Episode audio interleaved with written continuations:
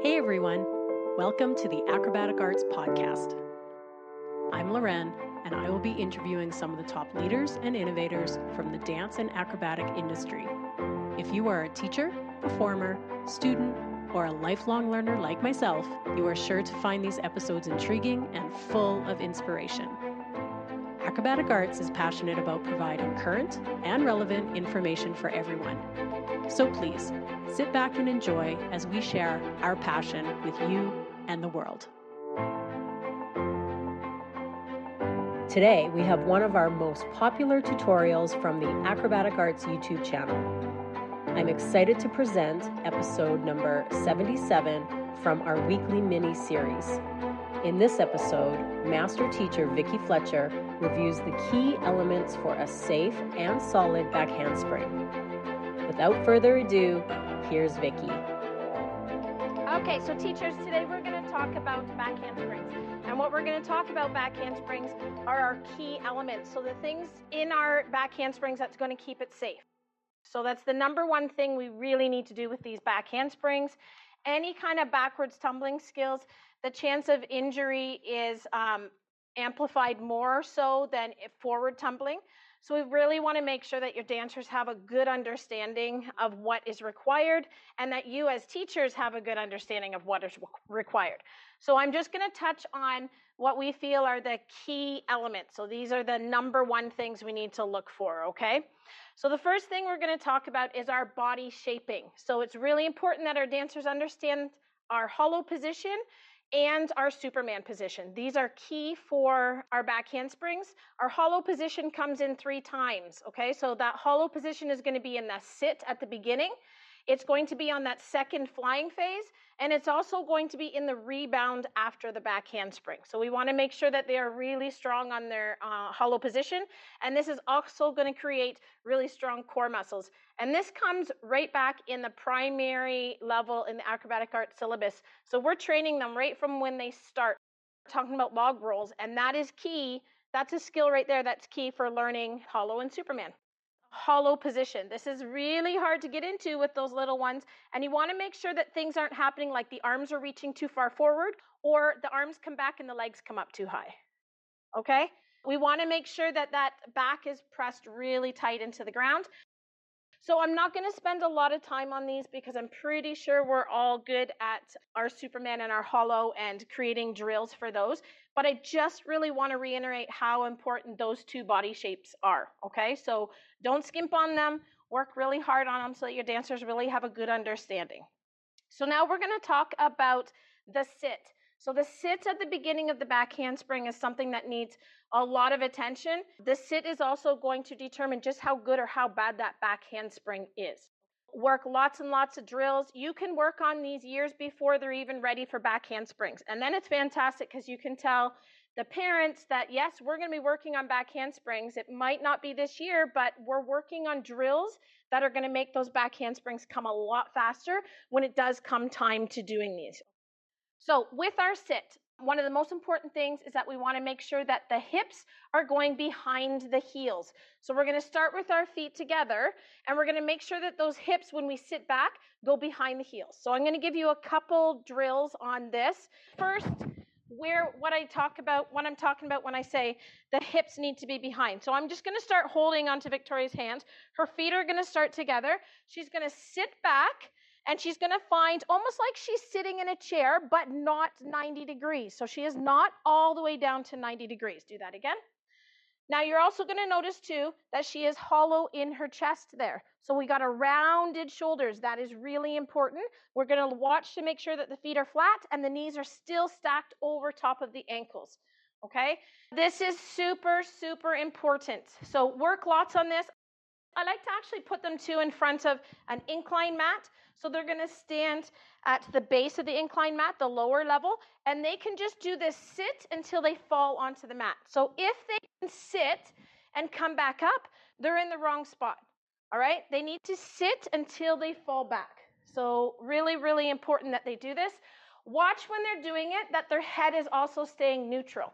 So, we don't want them to do this and pull their chin into their chest kind of like, so in our hollow, we do kind of do that a little bit. We want to make sure that the chin is not coming in and it's not looking down. So we want to make sure that we keep that neutral. So now we're going to talk about our sit and our stretch, okay? So this is the next part of it. So what's going to initiate this push off is going to be her hips. She really needs to think about driving those hips up to the ceiling. So now I'm going to catch her on a stretch in a hollow position. So she goes hips back, hips up. Once she understands that and she's feeling confident, she's going to go a lot quicker. So these back handsprings are a powerful, quick move. It's not something that you want to train these drills to go really slow, okay? This, I just took it through slow so that you understand the hips back and hips up, and she understands it, okay? So now once she's got that, now I'm going to tell her she's going to go a lot faster, and I'm going to catch her just on the stretch. That's to really help her create that distance. So with our back handsprings, we don't want high, we want long, okay? So making sure that that hip sit is going back so that the direction of the back handspring goes back, okay? Lots of drills, spread them all out all over your room, and it's to allow you to do other things. So you might have ones, even if you have dancers that are still working on their back handsprings, they're actually physically doing it. This is something that I 100% believe needs to be spotted. This is not something that I would ever teach a brand new student how to do a back handspring over Zoom. I 100% believe that they need the spot. They need the hands on for this just to make sure that they are safe at all times, okay? When we are also doing this, we're going to look for things like her head going forward.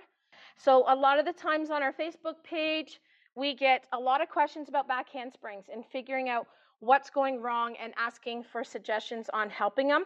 These are some of the biggest things that I find are the causes of things. So the first one we're going to talk about is our feet moving at the beginning.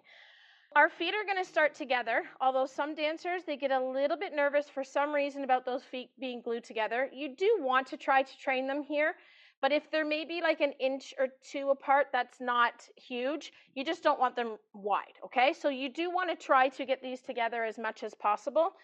But what you want to look for is that when they go to do their back handspring, those feet should not move at all. This to me is they're really unsure and they're lacking confidence in this skill. And so I probably would stop letting them do it on their own and I would get my hands back on them again, okay? Because to me if they're if they're doing like a little jump or moving those feet, that's what it's showing. They're just they're unsure and they're kind of questioning the skill of what they're doing, okay? So if you see a dancer moving their feet, a lot of the times, especially if they're jumping forward, if they jump forward, that's going to cause a lot of problems in that back handspring. It's probably going to cause some undercutting. Undercutting is when those hands land so close to where the feet start. So we want to make sure everything's going back. Those feet need to be solid before they push into that back handspring, and they cannot move, okay? Body leaning too far forward or with your head down. This is going to create the, uh, the back handspring to go up way too high. Putting the head down is going to cause them to go up instead of back. So you want to make sure that that head stays neutral. They should always be looking straight ahead of them before they do their back handspring or if they're looking down a little bit, it should be more towards like the end of the mat, okay? Not down at their feet by any means. Now we're to talk about our weight going back. A double bounce could still send the back handspring back, but the problem with the double bounce is it's going to make connecting to a back handspring really hard. So you want to get rid of this double bounce. Those are some of the things that we want to look for. You want to make sure that they are doing super, super strong arm swing. No hesitation on things. That jump has to be powerful every single time.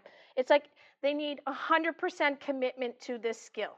They can't sort of do like, I'm not sure if I want to do it and kind of 60% go for it. 60% go for it is going to be arms giving out and probably falling on the back of their neck, which is extremely dangerous and we don't want to happen. So, building confidence on this sit and starting them young is fantastic. All right, so now we're going to talk about the next area. This is our blocking stage. This is where we're talking about they have to build a lot of upper body strength. So the number one thing that I say tell anybody in acro is to work on handstands. Handstands, handstands, handstands, super important. The blocking is that shoulder action that creates the second flying phase, okay? So your handstand shoulder shrugs are fantastic. You can do those handstand shoulder shrugs when they're younger in a push-up position or up on their hands and knees. This blocking stage requires really good upper body strength, wrist strength, and core strength. So we're going to talk about the shape of it first. So I'm just going to talk first about um, first about my clock reference. Kicking up to a handstand. This is our six o'clock. So this, if you hit this position, she's missed the blocking stage. So what we want are her legs to go to about here. Okay. So for you, it's about 10 to 6. So that is where the blocking stage has to come in. And when she's in that proper position, she's going to have her shoulders stacked over her wrists and her hips are going to be pretty close to being stacked over top as well. Okay? Because that momentum is going back, it might be a split second off that they're not quite there, but they get there like within half a second. Okay? So, one good thing that I actually like to do the handstand shoulder shrugs on the wall, but in that 10 2 position. This is going to build a lot of lower back strength to be able to do this. It's going to get her to understand that as soon as she jumps back, she's going to sink in her shoulders, right? And then she immediately has to push out. So, getting this proper position is really important.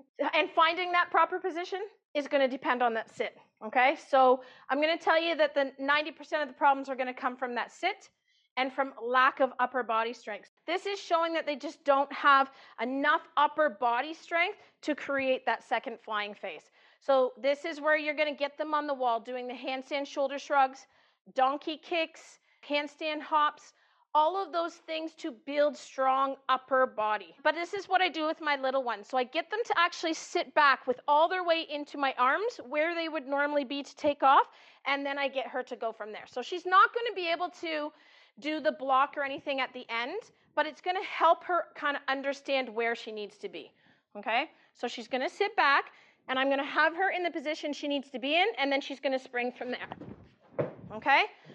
So that's what I do with my little ones. I pull them, get them to feel exactly where they are, and then they go. You can also stop them in that handstand, in that 10 past, and make sure that they are nice and stacked. Okay?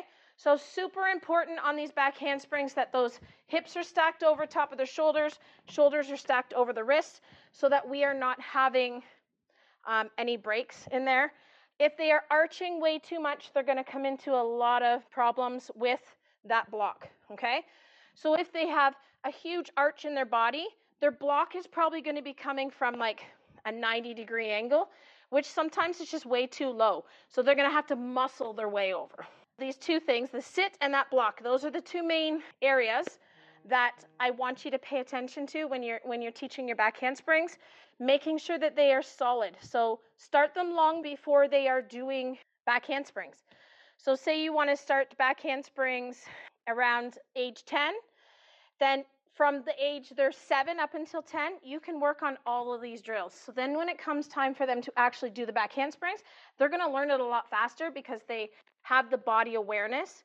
I love to drill my dancers a lot on questions and asking them the different shapes so that they can really understand what's going on, okay? That is our quick little class on back handsprings. And this is by any means not the do all and end all to act to your back handspring training. Okay, so take lots of time. Take the aerial back handspring workshop. That is a fantastic course that does like two and a half hours just on back handspring drills. I didn't even touch on the second part, like the, the rebound or the shape of the body coming down, because we're talking about the safety a lot of this and that the safety is going to come from that sit and that block. Okay, so making sure that those two areas are strong is key. If you loved Vicki's information and would like to see more drills for back handsprings, remember you can always watch the full tutorial on the Acrobatic Arts YouTube channel. Thanks for listening, everyone, and have a great day.